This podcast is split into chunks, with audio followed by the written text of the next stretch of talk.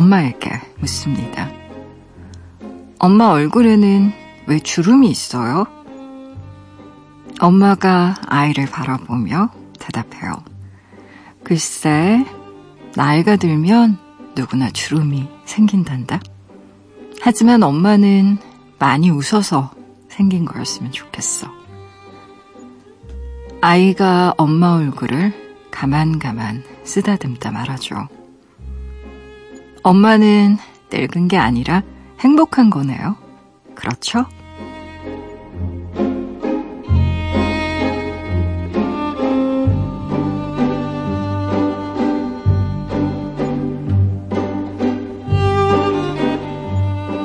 얼굴에 자리한 근육의 수는 약 80개. 우리는 수천 가지의 표정을 지을 수 있는 것으로 알려져 있죠. 행복한 얼굴이란 과연 어떤 얼굴일까요? 행복한가요? 거울 속 그대는?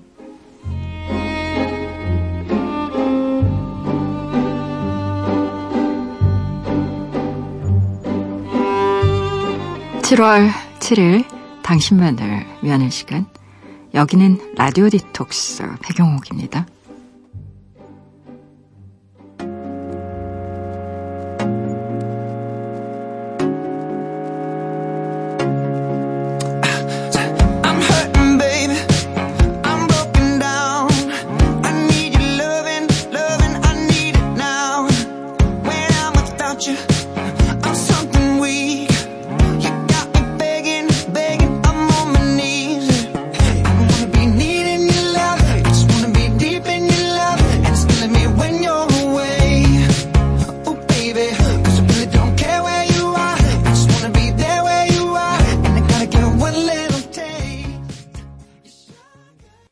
라디오 디톡스 배경옥입니다. 첫 곡으로는요, 마룬5의 Sugar 같이 들으셨어요. 지난밤, 그리고 어제 하루 잘 보내셨어요? 저는 라디오 디톡스의 DJ, 글을 쓰고 이야기를 만드는 소설가 배경옥입니다. 아, 참, 아름다운 대화죠, 그쵸? 엄마 얼굴에 왜 주름이 있어요? 글쎄, 나이가 들면 누구나 주름이 생긴단다. 그런데 엄마는 많이 웃어서 생긴 거였으면 좋겠어. 그럼 엄마는 늙은 게 아니라 행복한 거네요. 그렇죠? 라는 대화를 나눈 사람은요. 영화배우 산드라 블럭과 그녀의 아들 루이스의 이야기입니다. 루이스는요. 산드라 블럭이 입양한 흑인 아이고요. 산드라 블럭은 둘째 아이도 입양을 했어요. 라일라라는 여자아이인데요. 흑인 아이. 방송에서 산드라 블록이 이런 얘기도 했었대요. 두 아이가 너무 싸워요. 괴롭습니다. 근데, 음, 아이 때는 정말 많이 싸우면서 크는 것 같아요. 저도 동생, 특히 여동생, 연년생이었는데, 어찌나 많이 싸웠는지. 정말, 정말 많이 싸웠었거든요. 어릴 때는. 근데 확실히 나이 들고 이제 각자 독립해서 가정도 이루고 그리고 또 살다 보니까 아휴 그게 동생만 한 사람이 없더라고요. 엄마한테 잘 못하는 얘기도 동생한테 하기도 하고 뭐 어쨌든 돈독해졌지만 어릴 땐 많이 싸웠다는 거. 음. 샌드라 블록 영화 중에요. Blind Side라는 영화 본 기억이 나요. 음, 마이클 오어라는 흑인 남자아이가 굉장히 좀 불우한 가정에서 자랐는데 이 아이가 엄청난 재능이 있는 아이라는 걸 발견한 거죠. 산드라 블럭이. 그래서 아이를 데려다가 이제 운동을 시키기 위해서 이제 후원하는 후원자 역할을 하는데, 어, 영화 자체도 정말 자체지만 이 영화 찍고 나서 그녀가 또 했던 음, 말하자면 그냥 본인의 생각뿐만이 아니고 행동을 했던 것이 아이를 입양하는 거였고, 그래서 어, 이 언니 진짜 대단하잖아. 이런 생각이 들고요. 아니, 솔직히 산들블록 얼굴에 주름이 있나? 별로 없는 것 같은데. 음. 아, 어쨌든, 훌륭한 배우고 또 굉장히 멋있는 여성이라는 생각이 들어요. 누군가에게 롤모델이 될 만한 그런 분이라고 생각하고요. 라디오 디톡스 배경옥입니다. 이 시간에 듣고 싶은 노래도 좋고요. 나누고 싶은 이야기도 좋아요. 짧은 건 50원, 긴 문자와 사진 첨부 문자는요. 100원이 추가되는 샵 8001번으로 말 걸어주시고요. 무료인 미니, 미니 어플로도 참여 가능합니다. 다시 듣기와 팟캐스트로도요. 언제든지 함께 하실 수 있어요. 내가 내 곁에 있을게 언제나 넌 혼자가 아니란 걸 내가 알 수 있게 여기 이곳에 있을게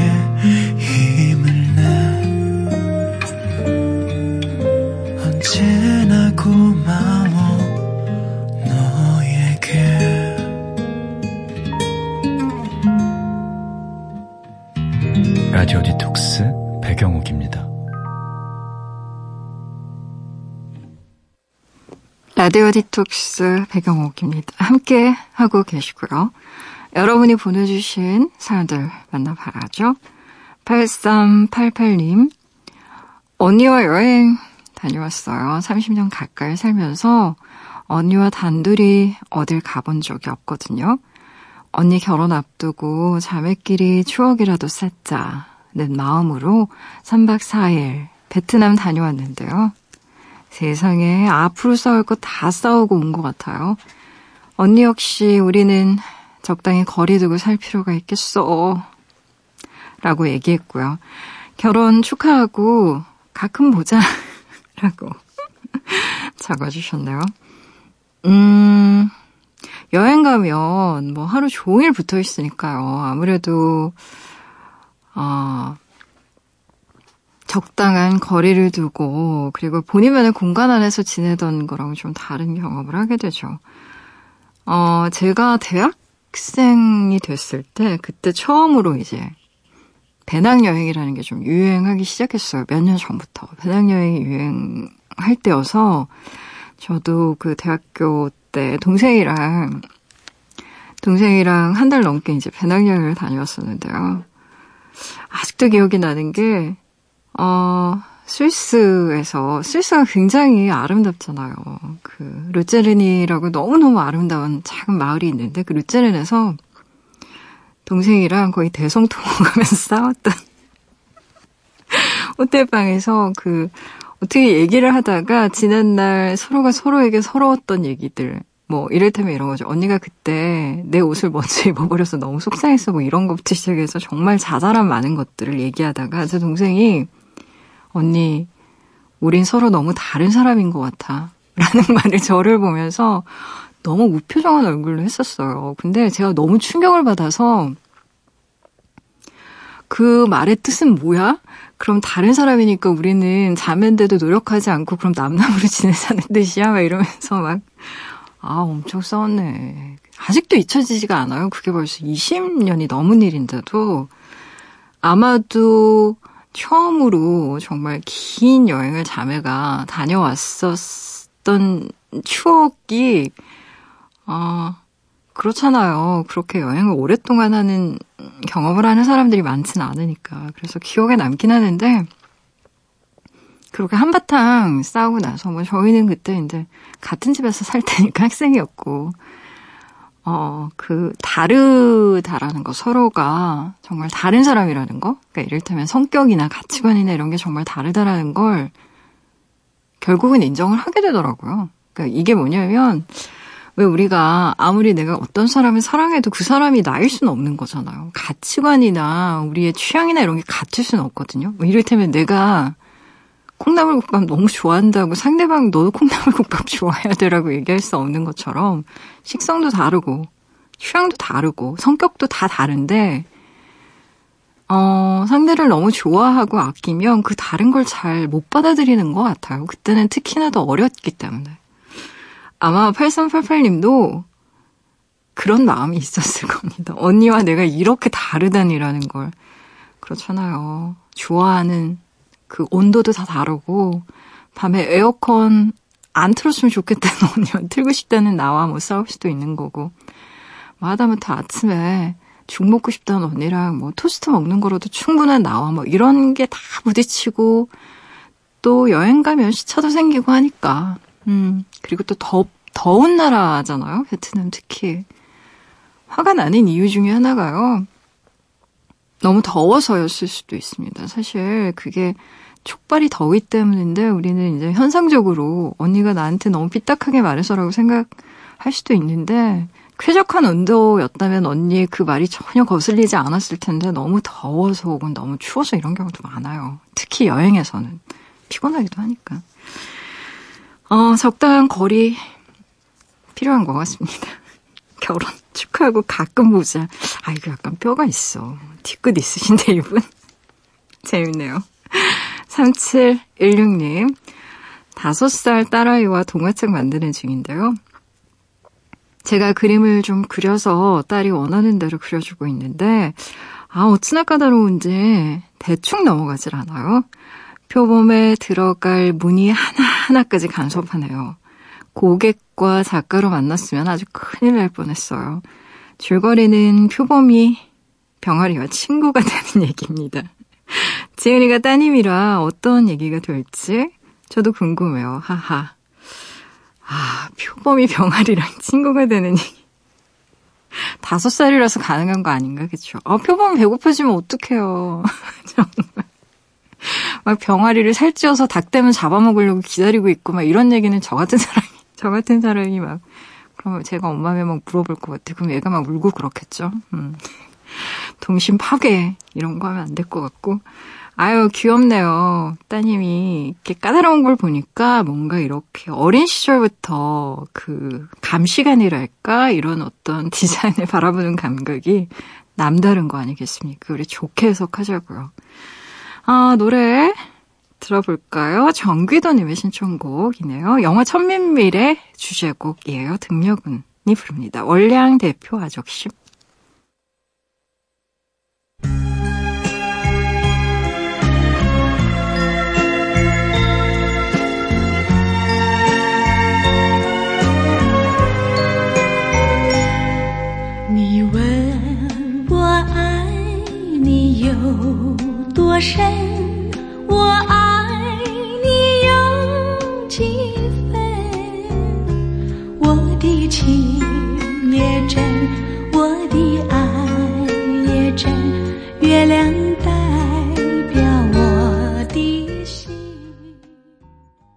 등려근의 노래였어요. 월량 대표 아적심 듣고 오셨습니다.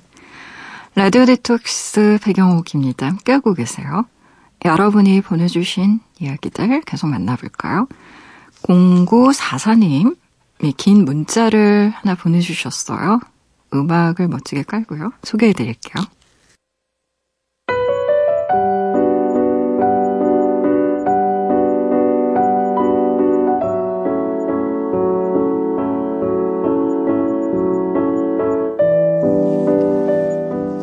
안녕하세요, 백장님. 고3 학생입니다. 최근에 충격적인 사실을 하나 알게 됐어요. 두 살 많은 언니가 대학생이 되고요. 작년에 심한 거식증을 알았는데요. 올해는 폭식증과 약간의 우울증으로 힘들어하고 있대요. 제가 고3이라 공부에 방해될까봐 엄마도 언니도 이 얘기를 저한테 숨겨왔다고 하네요. 아침에 학교 가서 밤늦게 집에 오니까 언니 얼굴 보기가 힘들거든요. 한 집에 살면서 왜 나한테만 그 사실을 숨겼는지 엄마가 밉고 언니는 걱정되고 그래요. 게다가 엄마는 언니의 힘듦을 이해하지 못하는 눈치입니다.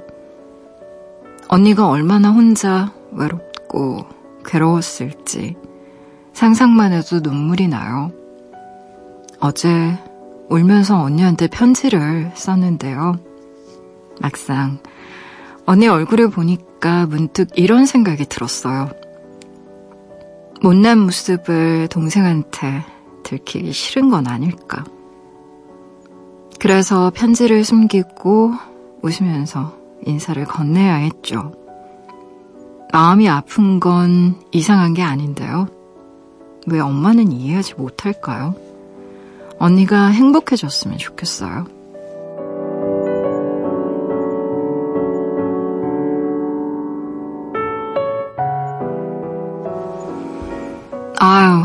충격 많이 받으셨겠어요. 속상했을 것 같아요. 음. 언니가 두 살 많은데 이제 대학생이고 거식증을 알았다고. 보통 거식증이 폭식증을 동반합니다. 같이 와요, 병이. 근데, 음, 식이장애가 사실 우리 생각보다 굉장히 많아요, 여성분들 사이에서. 이제 먹고 토하고 먹고 토하는 건데, 음, 살찌는 걸 너무너무 무서워하는 그런 병이라서 사실 그 우리는 보통 거식증이라고 하면 이런 생각하잖아요. 음식을 못 먹으니까 음식이 먹기 싫어서 안 먹나 보다라고 생각하는데 반대입니다. 거식증을 앓고 있는 분들은요, 24시간 음식 생각밖에 안 해요, 실은. 너무 먹고 싶다는 욕망이랑 싸우는데, 대부분은, 음, 먹은 음식을 토해내는 게 문제고요. 그 토해내는 과정에서 식도가 너무 많이 상하고요. 치아도 부식됩니다. 그래서 굉장히 다양한 문제가 와요. 심지어 어, 상태가 좀 더 안 좋아지면 건강 말할 것도 없죠. 그리고 대부분 식이 장애가 우울증을 동반하고 또 정신적인 스트레스가 굉장히 많이 동반하기 때문에 왜냐하면 토할 때 또 죄책감을 엄청 많이 느끼거든요. 그래서 되게 힘든 병이고요. 어, 또 흔한 병입니다, 의외로.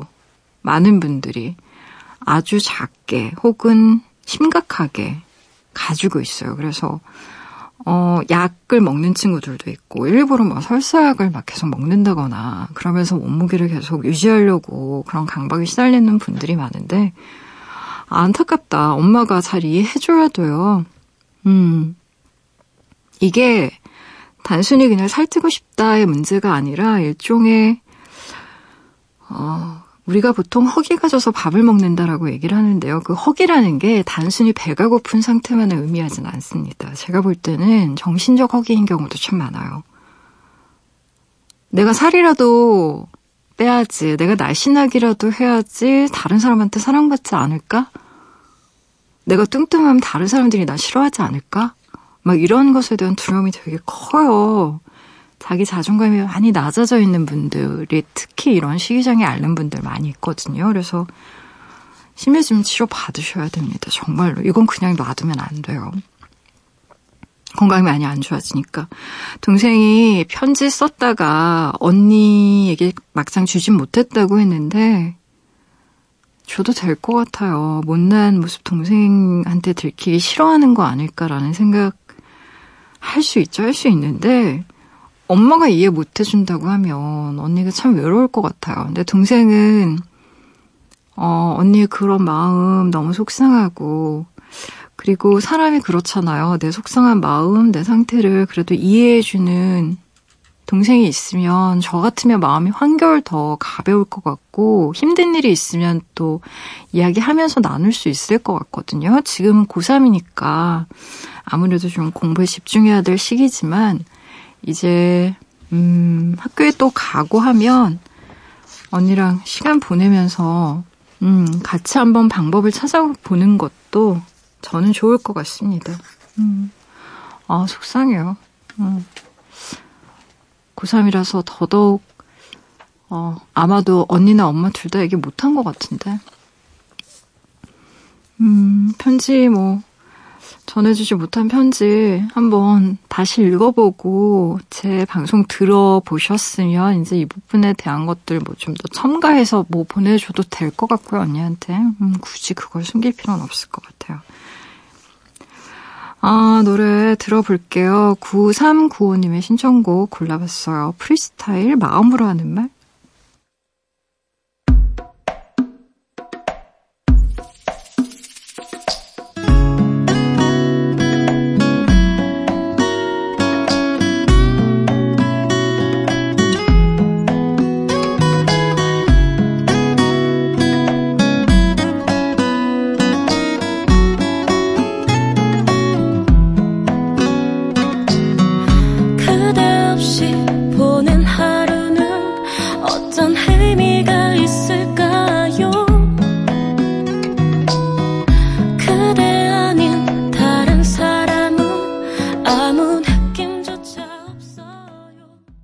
프리스타일의 마음으로 하는 말 듣고 오셨어요.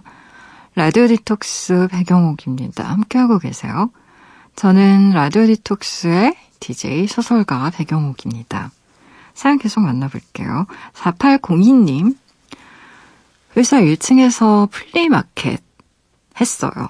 중고시장처럼 싼 값에 물건을 내놓고 팔았는데요. 아, 저 완판했다는 거 아닙니까? 번 돈은 가져가도 되고 기부해도 된다고 해서요. 기부했어요. 어차피 집에 뒀어도 안 쓸 물건 판 거니까요. 플리마켓 앞으로도 한 번씩 나갈까봐요. 라고 적어주셨나요? 음, 완판녀, 혹은 완판남? 이렇게 좀 약간 파는 그런 재능이 있으신 거 아닙니까? 아니면 물건을 고르는 센스가 남달랐다거나. 어, 이 플리마켓, 어, 미국이나 아니면 유럽도 그렇고, 특히 미국은 자기 집 앞에서 그 창고 있잖아요. 주차장 같은 것이 미국은 뭐 차로 왔다 갔다 하는 나라니까 주차장 앞에서 이런 비슷한 플리마켓 여는 분들 굉장히 많습니다. 집에서 안 쓰는 그런 거실 소파도 나오고 텔레비전도 나오고 저 같으면 도무지 저런 건 안 팔 것 같은 그런 티셔츠, 바지 이런 것도 쭉 늘어놓고 팔아요.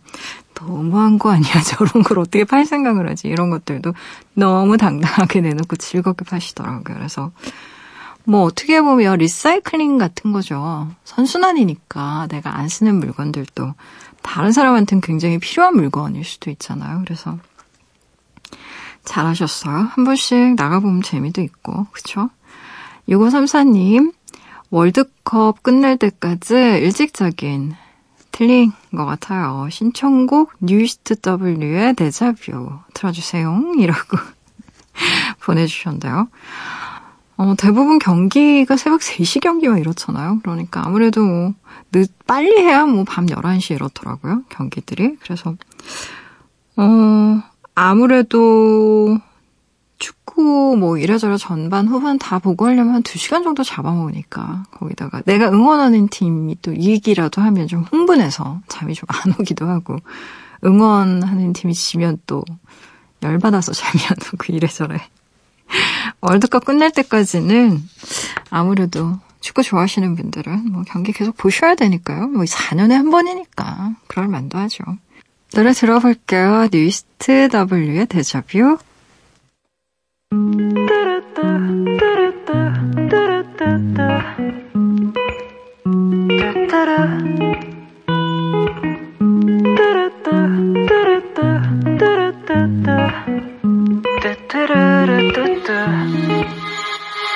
난널 그리워하고 넌 날 기다리게 해. 아름답도록 아픈 내 맘은 너로 만들고 무너져 나는 기쁜 마음이 차고 기억이 뒤 바뀐 뒤로 뜨거운 날에 날 꺼낸 것 같아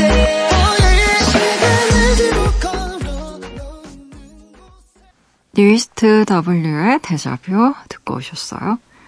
라디오 디톡스 배경옥입니다. 함께하고 계세요. 사연 계속 만나볼게요. 김영진님, 손톱에 봉숭아 물들였어요. 냉동실 정리하는데요. 작년에 쓰고 남아서 넣어둔 게 있더라고요. 1년 된 거라서 물이 들여질까 싶었는데 예쁘게 잘 됐어요. 저 어릴 땐 여름 필수 코스였는데 요즘 애들도 이런 거 할까요? 라고 보내주셨나요? 음. 어릴 때 엄마가 봉숭아를 들여주던 거 기억납니다. 막 백반, 백반가루랑 막 섞어가지고, 이렇게 손톱 위에 올려놓고, 이렇게 칭칭 감아가지고 실로, 이렇게 딱 고정을 시켜주면, 아, 그게 그렇게 축축하고 답답해가지고, 막, 엄마 언제까지 해야 돼? 언제 빼? 막 맨날 물어보고 막 그랬던 기억이 나요, 어릴 때. 엄마가 참아. 그래야 이뻐지는 거야. 원래 예뻐지려면 무조건 참아야 돼. 이러면서. 그랬던 기억 나는데.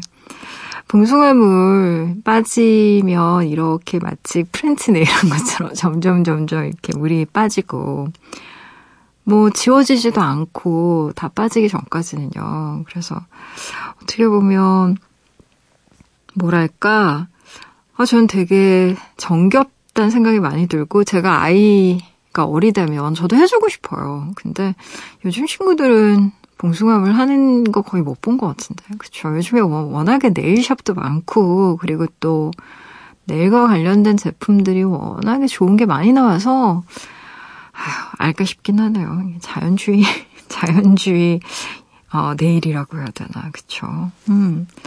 저도 갑자기 옛날 추억이 떠올라서, 음, 재밌네요. 이호 의사님, SNS에서 저하고 비슷하게 생긴 사람을 발견했어요. 제가 찾은 건 아니고요. 친구가 이거 너 아니야? 라면서 사진을 보내줬거든요. 제가 봐도 너무 닮아서 깜짝 놀랐다니까요. 그 사람 계정에 들어가서 사진을 쭉 훑어봤는데 취향도 비슷한 것 같아요. 몇 살일까요? 뭐 하는 사람일까요? 말 한번 걸어 볼까봐요? 라고 적어주셨나요? 음, 실제 이 의사님 좀 재밌는 다큐멘터리가 있는데 다큐멘터리 제목이 뭐냐면 트윈스. 미국에 사는 어떤 A와 프랑스에 사는 어떤 B가 있었는데요. 너무 똑같게 생긴 거예요, 둘이. 그래서 아, 아무리 봐도 우리 너무 똑같은 것 같다라고 생각을 하면서 서로 이제 멘션을 주고받으면서 대화를 시작했는데 알고 보니까 쌍둥이였습니다. 각각 입양을 간 거였어요. 본인들 몰랐고요. 정말 우연히 만나게 된 거예요. 그래서 어, 그 다큐멘터리가 이제 그 프랑스에 있는 B가 A를 만나기 위해서 아니었나? A가 B를 만나기 위해서 프랑스에 먼저 가는 것 같다. 그렇죠? 프랑스로 가는 어떤 과정, 서로 만나서 막 이야기 나누는 그런 것들이 나왔던 다큐멘터리였는데 재밌었습니다. 혹시 죄송해요. 쌍둥이는 아니겠지. 베로니카의 이중생활이라는 정말 제가 되게 좋아하는 영화가 있는데요. 그 영화에서도 베로니카가 정말 자기랑 똑같은 사람을 만납니다. 근데 살다 보면 나랑 굉장히 비슷하게 생긴 사람 마주칠 때 있는 것 같아요. 왜 우리가 야 너는 연예인 누구랑 비슷한 것 같아, 뭐 혹은 누구 누구랑 비슷한 것 같아 이런 얘기 살면서 몇 번은 듣잖아요. 음. 근데 그런 것과는 조금 다른 강도의 비슷함을 가진 사람을 한 번 정도는 어떻게 만나게 되는 것 같고 실제 있대요. 그런 사람들이 전 세계 3명은 있다나 하여튼 뭐 그런 얘기를 제가 얼핏 들었다는 게요. 말 한번 걸어보세요. 재밌을 것 같아요.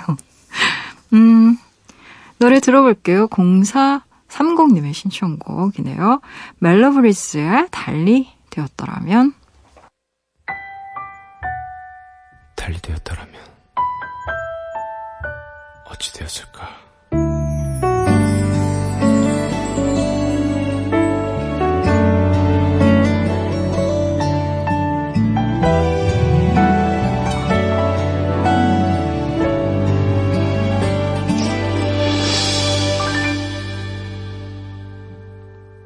얼굴 비추는 햇살 마저도 귀찮네요 부는 바람에 흐트러진 머리칼도 멜로우 브리즈의 달리 되었더라면 듣고 오셨어요. 라디오 디톡스 배경옥입니다. 함께하고 계세요. 사연 계속 볼게요. 1820님의 사연이에요. 텃밭에 참외를 키우고 싶어서요. 씨를 뿌렸는데요. 아, 참외가 아니라 오이가 자란 거 있죠? 아무래도 제가 씨앗을 잘못 샀나 봐요. 아, 꿀참외를 기대했는데 여름 내내 오이 먹게 생겼어요. 라고. 아유, 재밌다. 근데 하긴 씨앗은 잘못 살 수도 있지. 비슷비슷하니까요. 저는 옛날에 외국에서 어, 된장찌개를 끓이려고 호박을 샀어요. 호박을 샀는데 세상에 잘라보니까 오이인 거야. 아니 무슨 오이가 호박만 해요. 진짜 너무 깜짝 울 뻔했어. 울 뻔했어. 진짜. 막 어렵게 호박을 발견하고 너무 기쁨에 차서 그래 이걸 된장찌개 넣어 먹으면 얼마나 맛있을까 이렇게 해외에 있으니까 왜 그런 게 먹고 싶잖아요. 근데 오이임을 아는 순간 정말 던져버리고 싶었는데 예 네, 그때 일이 생각이 나면서 음 어쩌겠어요. 그쵸? 1820님, 참외는 다음에 한번 수확해보는 걸로. 그리고 지금은 오이. 여름에 또 뭐 시원하게 오이 냉국, 오이 무침, 오이 소배기 이게 각종 버라이어티하게 한번 오이로 음, 올 여름을 한번 시원하게 나보심이 박수진님 친구한테 생일 선물로 받은 빨강머리 애니 하는 말 읽고 나서 다른 책도 사서 읽어볼까 차, 찾아보다가요. 작가님이 라디오 하신다는 걸 알게 됐어요. 이렇게 반가울 수가. 책 한 권 읽었다고 벌써 아는 사이 같아요. 하하. 앞으로도 열심히 읽고 듣고 할게요. 라고 보내주셨는데요. 아유, 빨강머리 애니하는 말 읽어보셨구나. 음. 다음번에 이제 책이 나오면 라디오 디톡스 진행한다고 크게 써놔야지. 책에 다 볼 수 있게. 음, 어, 빨강머리 앤이 하는 말이라는 책을 썼을 때는 라디오 디톡스 프로그램을 안 하고 있었어요. 그래서 그 책에는 제가 이거 프로그램 진행하는 거 안 나옵니다. 근데 다음번에 나올 책에는 우리 라디오 디톡스 얘기가 진짜 많이 나와요. 많이 나올 예정이에요. 그래서 어, 그때는 어쨌든 책을 읽는 분들은 라디오 에 대한 이야기 많이 보실 수 있게 될 거예요. 음, 열심히 읽고 듣고 한다고 하셨는데 감사합니다. 네. 앞으로도 우리 책 많이 사랑해 주시고요. 3197님, 시험 기간엔 라디오죠. 헤이즈의 괜찮냐고 듣고 싶어요. 라고 적어주셨나요? 시험 잘 보세요. 헤이즈의 괜찮냐고.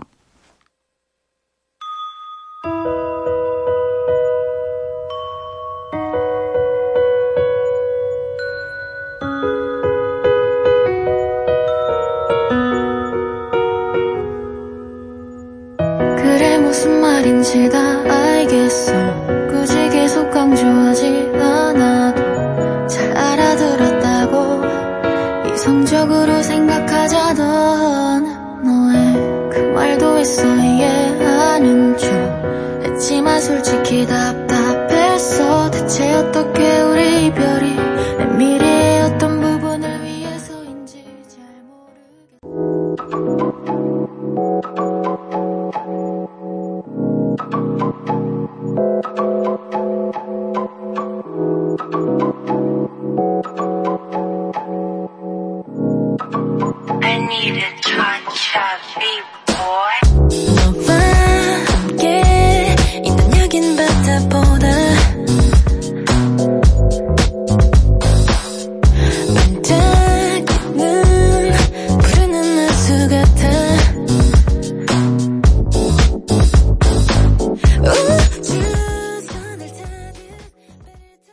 헤이즈의 괜찮냐고 듣고 오셨고요. 이어서 후디의 한강까지 듣고 오셨어요.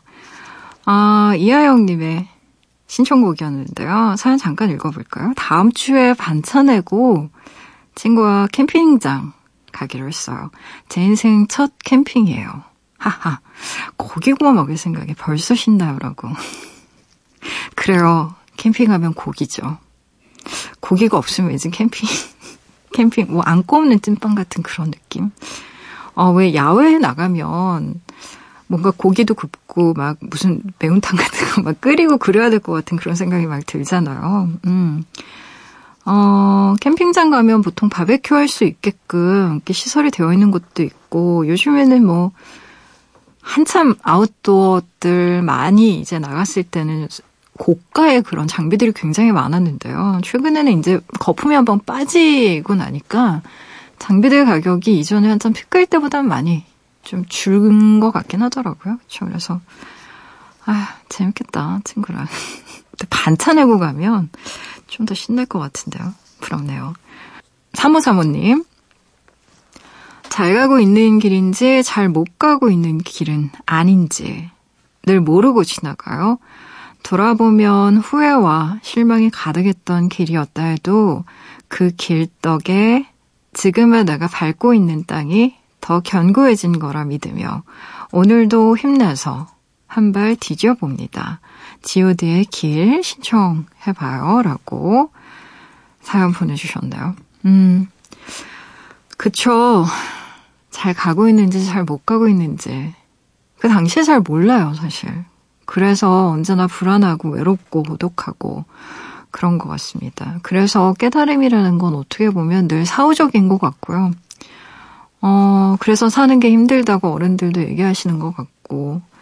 근데 어떻게 하겠어요? 우리가 살 수 있는 시간은 바로 지금 이 순간밖에 없으니까, 음, 결국엔 미래 후회하지 않기 위해서는 지금 이 순간 내가 할 수 있는 거 차근차근 하면서 또 한발 디뎌보는 수밖에 없는 거죠. 힘 내셨으면 좋겠네요. god의 길 신청해 주셨는데요. 아, 오늘 끝곡으로요. god의 길 같이 들으시고요. 라디오 디톡스 이제 문 닫을게요. 지금까지 라디오 디톡스 배경옥이었습니다.